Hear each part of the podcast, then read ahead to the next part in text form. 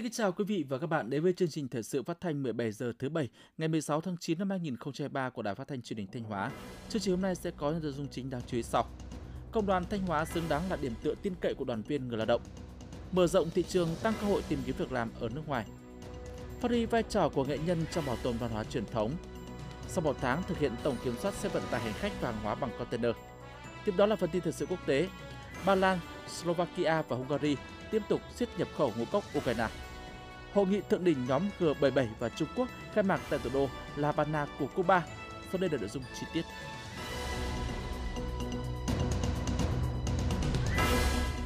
Ngày 16 tháng 9, đoàn đại biểu dự Đại hội Công đoàn tỉnh Thanh Hóa lần thứ 20 đã tổ chức lễ dân hương tại khu văn hóa tưởng niệm Chủ tịch Hồ Chí Minh. Thay mặt cho hơn 320.000 cán bộ đoàn viên, công nhân viên chức lao động trong tỉnh, đoàn đại biểu dự Đại hội Công đoàn tỉnh Thanh Hóa lần thứ 20 đã báo công với bác về những thành tích kết quả các cấp công đoàn Thanh Hóa đã nỗ lực đạt được trong nhiệm kỳ qua. Trải qua 77 năm xây dựng, phát triển và trưởng thành, Công đoàn Thanh Hóa rất vinh dự được đón bác về dự và nói chuyện tại Đại hội Công đoàn tỉnh lần thứ 6 vào ngày 15 tháng 7 năm 1960.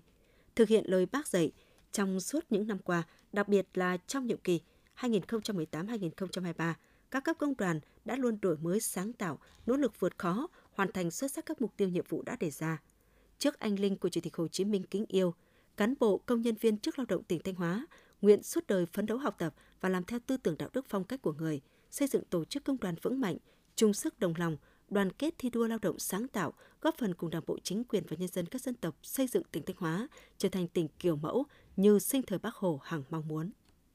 Thưa quý vị và các bạn, trong nhiệm kỳ qua, với nhiều đổi mới sáng tạo, Công đoàn tỉnh Thanh Hóa đã nỗ lực vượt qua mọi khó khăn, đạt được nhiều kết quả nổi bật, xứng đáng là điểm tựa tin cậy của đoàn viên người lao động, phản ánh của phóng viên Minh Thúy. Hơn 2 năm về trước, hàng chục nghìn công nhân lao động ở khu kinh tế Nghi Sơn và các khu công nghiệp trong tỉnh đứng trước muôn vàn khó khăn do ảnh hưởng của đại dịch COVID-19. Làm thế nào để vừa tổ chức tốt các phong trào, hoạt động công đoàn, vừa đảm bảo việc làm thu nhập cho người lao động? Đó là nỗi chăn trở của rất nhiều cán bộ công đoàn – Trước tình hình đó, Liên đoàn Lao động tỉnh đã cùng với các cấp công đoàn phối hợp với chính quyền, các cơ quan chuyên môn và các cơ quan chuyên môn và các chủ doanh nghiệp triển khai nhiều giải pháp hỗ trợ người lao động và doanh nghiệp vượt qua đại dịch. Anh Nguyễn Văn Trọn, Chủ tịch Công đoàn, Công ty trách nhiệm hữu hạn giày Anora Việt Nam nói. Trong thời điểm dịch thì ờ, lãnh đạo tỉnh, lãnh đạo Liên đoàn Lao động tỉnh cũng như là lãnh đạo công đoàn khu kinh tế Nghi Sơn và khu công nghiệp là liên tục có mặt tại nhà máy thời điểm nóng tức là những thời điểm mà có thể là ở bên ngoài là người ta không dám vào nhà máy. Nhưng đối với lãnh đạo công đoàn cấp trên, công đoàn lao động tỉnh như công đoàn cấp trên, công đoàn cơ sở chúng tôi là phải ăn cùng, ngủ cùng và ở cùng với công nhân lao động để, tức là lại làm cái chỗ dựa vững chắc cho người lao động, cái niềm tin để người lao động có thể là vượt qua cái khó khăn trong cái giai đoạn khó khăn nhất của đại dịch covid 19 cũng như là cái thời điểm điểm mà công nhân lao động, công ty bị ảnh hưởng việc làm. Tỉnh Thanh Hóa có hơn 338.000 công nhân viên chức lao động làm việc trong các cơ quan đơn vị doanh nghiệp. Trong bất kỳ hoàn cảnh nào, Liên đoàn Lao động tỉnh Thanh Hóa đều chú trọng thực hiện tốt chức năng đại diện chăm lo bảo vệ quyền lợi ích hợp pháp chính đáng của đoàn viên người lao động. Liên đoàn Lao động tỉnh đã tổ chức nhiều hội nghị tiếp xúc chuyên đề giữa đoàn đại biểu Quốc hội tỉnh Thanh Hóa với cử tri là đoàn viên, công nhân viên chức lao động, cùng với các cấp công đoàn tháo gỡ khó khăn vướng mắc trong hoạt động công đoàn, cũng như trong đời sống việc làm cho công nhân lao động. Qua một nhiệm kỳ đổi mới sáng tạo, Công đoàn tỉnh Thanh Hóa đã có 21 chỉ tiêu thực hiện đạt và vượt kế hoạch, đạt 100%. Năm 2022, Liên đoàn Lao động tỉnh Thanh Hóa được Tổng Liên đoàn Lao động Việt Nam công nhận là đơn vị dẫn đầu cụm thi đua, khối thi đua và phong trào thi đua toàn quốc. Nhiều tập thể cá nhân vinh dự được Đảng, Nhà nước, các cấp, các ngành biểu dương khen thưởng. Ông Lại Thế Nguyên, Phó Bí thư Thường trực tỉnh ủy, Trường đoàn đại biểu Quốc hội tỉnh Thanh Hóa cho biết. Ban Thường vụ tỉnh ủy ghi nhận và đánh giá cao những nỗ lực cố gắng cũng như những kết quả đạt được mà các cấp công đoàn trong tỉnh đã đạt được trong nhiệm kỳ vừa qua. Phát huy những kết quả đạt được, ờ, khắc phục những khó khăn, thách thức nhiệm kỳ 2023-2028. Ờ, tôi mong rằng các cấp công đoàn trong tỉnh tiếp tục đổi mới mạnh mẽ nội dung và phương thức hoạt động hướng mạnh về cơ sở lấy việc chăm lo bảo vệ quyền lợi ích hợp pháp chính đáng của công nhân lao động và viên chức lấy việc xây dựng quan hệ lao động hài hòa tiến bộ ổn định là mục tiêu hoạt động phối hợp chặt chẽ với cấp ủy chính quyền các cấp và các tổ chức, cơ quan, đơn vị và doanh nghiệp phát động có hiệu quả các phong trào thi đua yêu nước góp phần hoàn thành vượt mức các mục tiêu, nhiệm vụ phát triển kinh tế xã hội của tỉnh. À, trong nhiệm kỳ tới, tôi cũng mong rằng các cấp ủy đảng, chính quyền trong tỉnh tiếp tục quan tâm lãnh đạo, chỉ đạo tạo mọi điều kiện thuận lợi để các cấp công đoàn trong tỉnh hoàn thành tốt cái nhiệm vụ được giao, xứng đáng là tổ chức chính trị rộng lớn của giai cấp công nhân và người lao động. Ông Võ Mạnh Sơn, Ủy viên Ban chấp hành Tổng Liên đoàn Lao động Việt Nam, Chủ tịch Liên đoàn Lao động tỉnh Thanh Hóa cho biết thêm.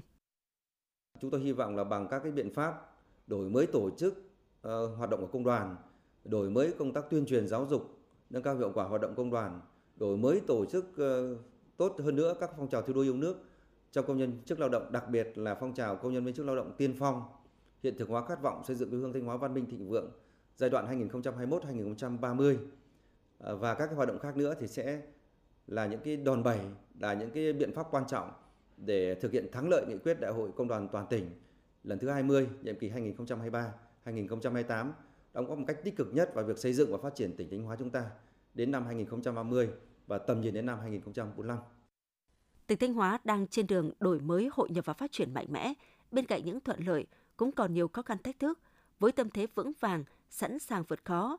biến thách thức thành động lực, mỗi cán bộ công đoàn, đoàn viên, công nhân viên chức lao động tỉnh Thanh Hóa quyết tâm lao động sáng tạo, góp phần quan trọng cùng Đảng bộ, chính quyền và nhân dân các dân tộc tỉnh Thanh Hóa hiện thực hóa khát vọng thịnh vượng.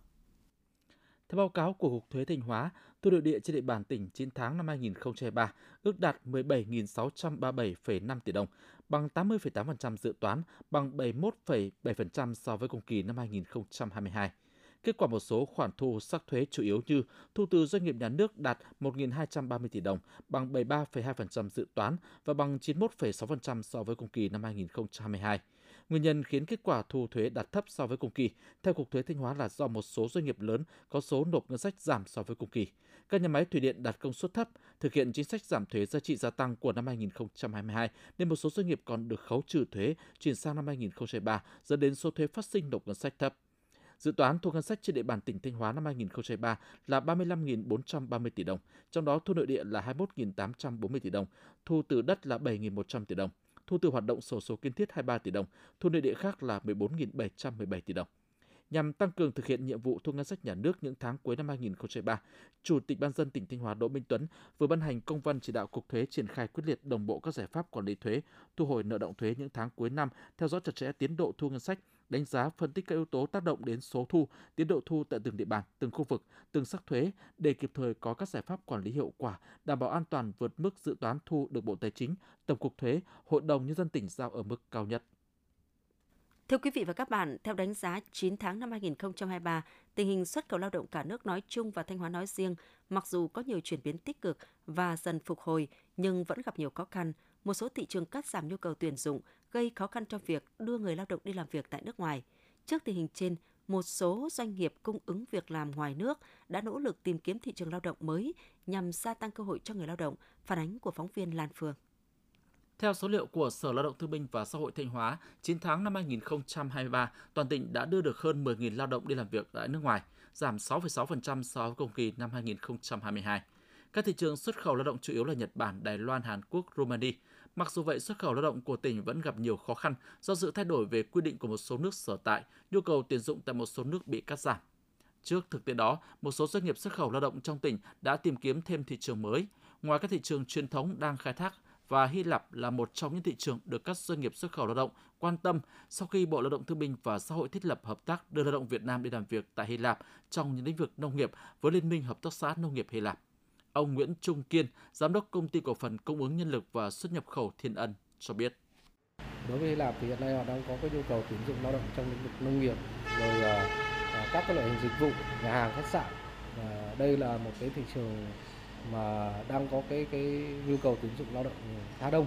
à, cái quyền lợi của người lao động của chúng ta cũng được đảm bảo rất là cao thu nhập bình quân khoảng từ 35 đến 40 triệu một tháng ăn ở sinh hoạt bảo hiểm rồi thuế là phía chủ sử dụng người ta sẽ chi trả cho người lao động. Anh Lữ Văn Lập, xã Nam Mèo, huyện Quan Sơn, tỉnh Thanh Hóa nói: Muốn được đi ờ, xuất khẩu lao động tại nước ngoài là thứ nhất là muốn tăng thêm thu nhập cho bản thân và gia đình. Hơn thế nữa là tôi mong được à, học hỏi thêm kinh nghiệm từ ờ, nước ờ, bạn. Mong rằng là các ờ, công ty tìm thêm các nguồn đối tác mới về đa ngành đa nghề để cho những người lao động có thêm việc làm cũng như là thu nhập. Trước nhu cầu làm việc tại Hàn Quốc tương đối lớn, trong khi điều kiện thi tuyển sang thị trường này tương đối khó khăn, một số doanh nghiệp cung ứng việc làm ngoài nước đã chuyển hướng sang chương trình du học sinh tại Hàn Quốc. Theo chương trình này, các bạn trẻ có tuổi đời từ 18 đến 25 nếu trúng tuyển sẽ có cơ hội được học tập và làm việc tại Hàn Quốc với trình độ tay nghề cao, mức thu nhập tốt hơn. Bà Lê Thúy Hằng, giám đốc vận hành công ty cổ phần nhân lực Tadasti cho biết. Hiện tại Hàn Quốc là một trong những quốc gia mà Thanh Hóa của chúng ta rất là có phong trào để đi. Tuy nhiên là với thị trường Hàn Quốc thì chỉ có mỗi mình Cục Quản lý Lao động ngoài nước mới được phép triển khai chương trình xuất khẩu lao động. Chính vì vậy mà chúng tôi ờ, thành lập ra trung tâm đào tạo ngoại ngữ và có triển khai đào tạo ngoại ngữ tiếng Hàn cũng như là thêm một lĩnh vực nữa đấy là làm hồ sơ cho các bạn đi theo chương trình du học của Hàn Quốc. Việc xúc tiến mở rộng thêm các thị trường lao động mới là rất cần thiết trong bối cảnh các thị trường truyền thống đang khai thác gặp khó khăn và chứng lại, mở ra cơ hội mới cho người lao động tìm kiếm việc làm với mức thu nhập tốt hơn. Tuy nhiên, với những thị trường mới, các doanh nghiệp xuất khẩu lao động cần phải có những bước đi vững chắc, đánh giá đầy đủ thuận lợi và rủi ro, đảm bảo việc đưa người lao động sang làm việc an toàn và hiệu quả. Thưa quý vị và các bạn, người dân có thể vay ngân hàng này để trả nợ ngân hàng khác. Đây là thông tin được rất nhiều người quan tâm những ngày gần đây khi thông tư 06 của Ngân hàng Nhà nước quy định về hoạt động cho vay của tổ chức tiến dụng chính thức có hiệu lực từ đầu tháng 9. Với chính sách này, buộc các ngân hàng phải cạnh tranh về lãi suất, nâng cao chất lượng dịch vụ, sản phẩm, phản ánh của phóng viên Hồng Ngọc. Thông tư 06 có hiệu lực cho phép các ngân hàng được quyền xem xét và quyết định cho khách hàng vay để trả nợ khoản vay tại các ngân hàng khác. Đáng chú ý, quy định này không chỉ giới hạn cho khoản vay phục vụ kinh doanh mà còn cho cả khoản vay phục vụ nhu cầu đời sống, trong đó có cả vay mua nhà, mua xe. Đây là thông tin khá tích cực đối với nhiều khách hàng với kỳ vọng sẽ có sự cạnh tranh về lãi suất cũng như có nhiều sự lựa chọn hơn khi vay vốn. Chị Hà Thị Hạnh, phường Lam Sơn, thành phố Thanh Hóa nói. Tôi thấy rằng cái gói vay này là có lãi suất rất là phù hợp và rất là hỗ trợ cho cá nhân tôi cũng như là một số những người dân khác mà có cái nhu cầu nhất là trong cái bối cảnh hiện nay thì nền kinh tế rất là khó khăn cái nhu cầu vay vốn của các cái cá nhân thì rất là tăng cao cho cái việc tiêu dùng và cũng như là cho cái hoạt động kinh doanh của mỗi à, gia đình. Trước đây, nếu muốn chuyển khoản vay từ ngân hàng A sang ngân hàng B có lãi suất thấp hơn, người vay sẽ phải tìm cách vay nóng một khoản tiền để tất toán khoản vay đó, sau đó mới làm hồ sơ vay mới tại ngân hàng khác. Nhưng với chính sách mới, người dân có thể chuyển hồ sơ sang vay luôn ngân hàng B với điều kiện khoản vay đó chưa được cơ cấu nợ. Thời gian vay tại ngân hàng mới cũng không được vượt quá thời hạn còn lại của khoản vay cũ. Hiện nay, một số ngân hàng trên địa bàn tỉnh Thanh Hóa đã đưa ra các chương trình cho vay mới nhằm phục vụ khách muốn trả nợ ngân hàng khác. Đáng chú ý, mức lãi suất khá ưu đãi, tạo sự cạnh tranh vừa có lợi cho người vay, vừa giúp ngân hàng cải thiện tăng trưởng tín dụng trong những tháng cuối năm. Bà Lê Thanh Bình, Phó Giám đốc BIDV chi nhánh Thanh Hóa cho biết. Ngoài cái chính sách cho vay để trả nợ, các cái khoản vay tại tổ chức tín dụng Ờ, khác, BIDV chi nhánh Thanh Hóa đã triển khai đồng thời hai chương trình ờ, tín dụng ưu đãi khác, đó là chương trình ờ, cho vay sản xuất kinh doanh với lãi suất chỉ từ 6% đối với khách hàng có nhu cầu vay để sản xuất kinh doanh. Và gói tín dụng thứ hai là gói tín dụng chung dài hạn phục vụ nhu cầu tiêu dùng có tài sản đảm bảo và uh, nhu cầu đời sống với lãi suất từ 6,8% một năm. Ngân hàng Nhà nước chi nhánh Thanh Hóa cho rằng với quyết định này, các tổ chức tín dụng phải công khai minh bạch về thủ tục, về lãi suất, về phí cũng như làm tốt công tác chăm sóc khách hàng, tư vấn để đáp ứng tốt nhất nhu cầu của khách hàng. Mặt khác, thực thi chính sách mới sẽ tạo mặt bằng lãi suất thấp hơn, giúp kích thích nhu cầu tiêu dùng và thúc đẩy các hoạt động sản xuất kinh doanh trên địa bàn tỉnh, tạo động lực cho tăng trưởng kinh tế những tháng cuối năm. Quý vị và các bạn đang theo dõi chương trình thời sự phát thanh của Đài Phát thanh và Truyền hình Thanh Hóa. Chương trình được phát trên sóng FM tần số 92,3 MHz. Tiếp theo sẽ là những thông tin đáng chú ý.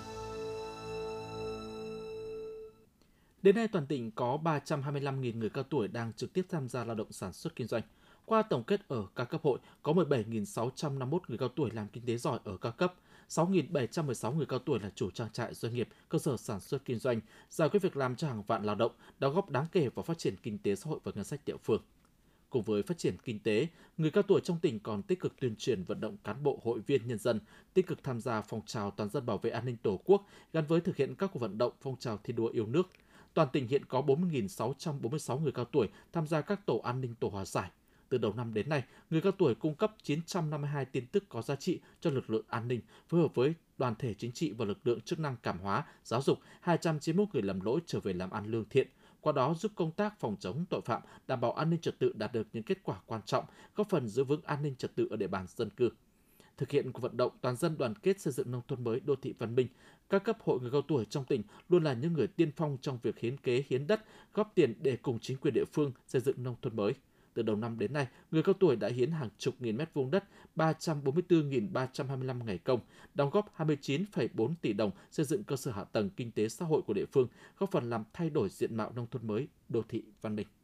Những năm qua, một số hộ dân ở thị trấn Cành Nàng Bá Thước đã tận dụng lá sắn trồng trong vườn đồi để phát triển nghề nuôi tầm ăn lá sắn, góp phần giải quyết việc làm vào thời điểm nông nhàn. Hiện nay trên địa bàn thị trấn có 30 hộ nuôi tầm ăn lá sắn, tập trung chủ yếu ở khu phố Hồng Sơn, Xuân Long và phố Mòn. So với trồng lúa, ngô hay chăn nuôi gia súc gia cầm thì nuôi tầm còn có thể gọi là nghề một vốn bốn lời khi mang lại nguồn thu đáng kể trong một thời gian ngắn có hộ thu nhập gần 100 triệu đồng một năm. Các hộ nuôi tầm bắt đầu từ tháng 3 hàng năm.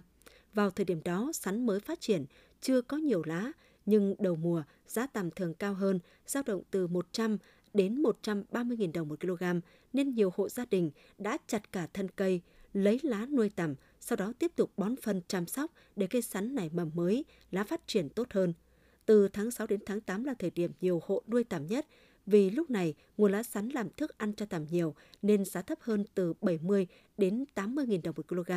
Đến thời điểm hiện tại, các hộ hầu như không nuôi nữa vì thời điểm này là mùa thu, thời tiết có sương mù ảnh hưởng đến nguồn thức ăn cho tằm.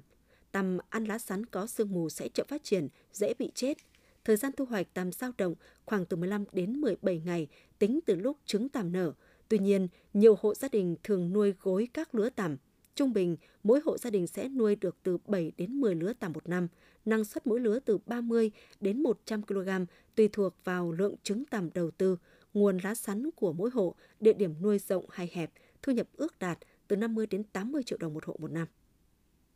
Thanh Hóa là địa phương có đội ngũ nghệ nhân dân gian đông đảo, trong đó đã có 66 người được nhà nước công nhận là nghệ nhân ưu tú, nghệ nhân nhân dân – các nghệ nhân dân gian đã và đang phát huy có hiệu quả vai trò của mình trong việc bảo tồn, thực hành và trao truyền các giá trị văn hóa truyền thống cho thế hệ sau, ghi nhận của phóng viên Mai Ngọc. Là người say mê với văn hóa truyền thống, trong suốt nhiều năm qua, nghệ nhân ưu tú Phạm Thị Tắng ở làng Lò, xã Cao Ngọc đã góp phần phục dựng và phát huy giá trị văn hóa của trò diễn hội Pồn Pông dân tộc Mường. Năm 2019, với những giá trị văn hóa đặc sắc, trò diễn Pồn Pông được Bộ Văn hóa Thể thao và Du lịch công nhận là di sản văn hóa phi vật thể cấp quốc gia. Giờ đây mặc dù tuổi đã cao, sức đã yếu, nhưng nghệ nhân ưu tú Phạm Thị Tắng vẫn luôn miệt mài trong việc truyền dạy các nghi lễ điệu múa, bài xưởng, để trò diễn pồn pông hòa vào đời sống cộng đồng, đặc biệt là giới trẻ. Nghệ nhân ưu tú Phạm Thị Tắng, làng Lò, xã Cao Ngọc, huyện Ngọc Lặc, tỉnh Thanh Hóa nói. Trong xã rồi ngoài xã bà cũng dạy hết. Bây giờ là cũng lắm người là cũng biết cái điều này rồi lắm người cũng biết cái cái cái cái điều múa bồn buồn này rồi nhưng mà còn cái tiết mục nhỏ nhỏ thì chưa có có học được hết là vì hắn nhiều tiết mục lắm hắn nhiều trò diễn lắm nên là đã khái là cũng được khoảng 70 80 phần trăm thôi bây giờ là bà còn đúng tiếp tục nhảy à, dạy nữa dạy mãi khi nào bà ờ, hết hơi thở là bà mới thôi dù đã ngoài 70 tuổi nhưng ông Phùng Quan Du ở phố Hạ Sơn, thị trấn Ngọc Lặc, huyện Ngọc Lặc vẫn luôn đau đáu với việc bảo tồn, phát huy các giá trị văn hóa truyền thống dân tộc Giao. Trong suốt nhiều năm qua, ông đã dày công nghiên cứu sưu tầm và phục dựng chữ viết các nghi lễ truyền thống của người Giao. Những việc làm của ông Phùng Quang Du đã góp phần lan tỏa ý thức trách nhiệm của người dân trong việc bảo tồn, lưu giữ văn hóa truyền thống của các dân tộc thiểu số nói chung, đồng bào Giao quần trẹt ở phố Hạ Sơn, thị trấn Ngọc Lặc, huyện Ngọc Lặc nói riêng. Ông Phùng Quang Du, khu phố Hạ Sơn, thị trấn Ngọc Lặc, huyện Ngọc Lặc, tỉnh Thanh Hóa nói. Bản thân tôi là trăn trở và nó tìm tòi vô cùng với cán bộ huyện,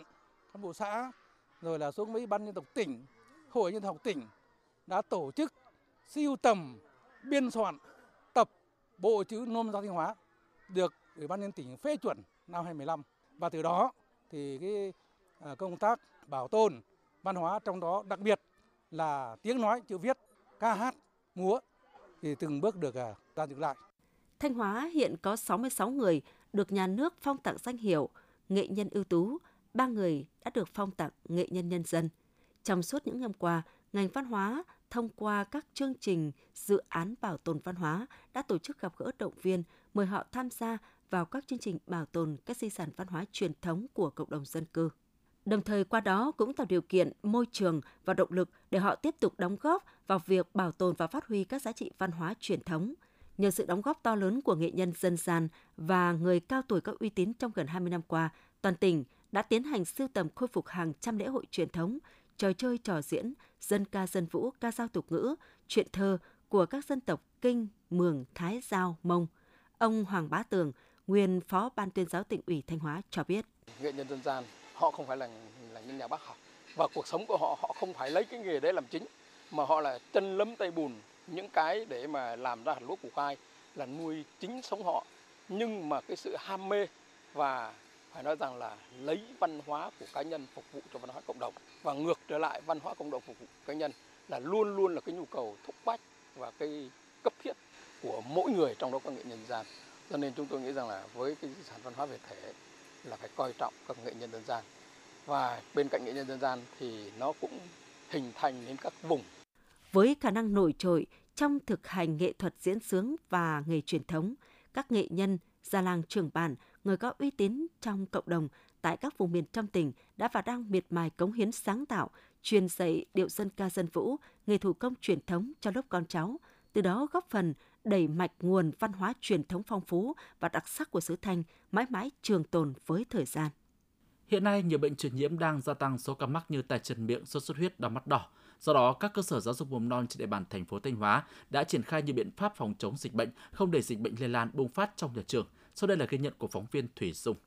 Xác định trong môi trường lớp học, khi có một trẻ bị nhiễm bệnh, nhất là các bệnh truyền nhiễm, sẽ rất dễ lây lan sang các bạn cùng lớp. Do vậy, ngay sau khi học sinh tiểu trường, Ban giám hiệu các trường mầm non trên địa bàn thành phố Thanh Hóa đã chỉ đạo giáo viên đặc biệt quan tâm tới công tác giữ gìn vệ sinh cá nhân cho trẻ và vệ sinh lớp học hàng ngày. Bà Lê Thị Hoàn, hiệu trưởng trường mầm non Hồng Quang, xã Hoàng Quang, thành phố Thanh Hóa, tỉnh Thanh Hóa nói: khi à, bước vào năm học mới thì nhà trường cũng à, à, tập trung vào cái việc tổng vệ sinh, phun khử khuẩn rồi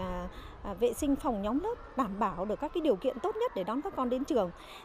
Đến cái thời điểm này thì nhà trường vẫn duy trì cái công tác đó và thường xuyên tổng vệ sinh vào cuối tuần cho các con. À, cuối tuần thì các cô giáo sẽ lau chùi đồ dùng đồ chơi và khử khuẩn trong vệ sinh nhóm lớp của mình. À, công tác à, đồ dùng cá nhân của các con thường xuyên được tổng vệ sinh. Trên địa bàn thành phố Thanh Hóa có 63 trường mầm non công lập và tư thục với tổng số gần 26.000 học sinh. Trong hai tuần học đầu tiên của năm học mới 2023-2024, tỷ lệ học sinh mầm non đi học đạt gần 90%.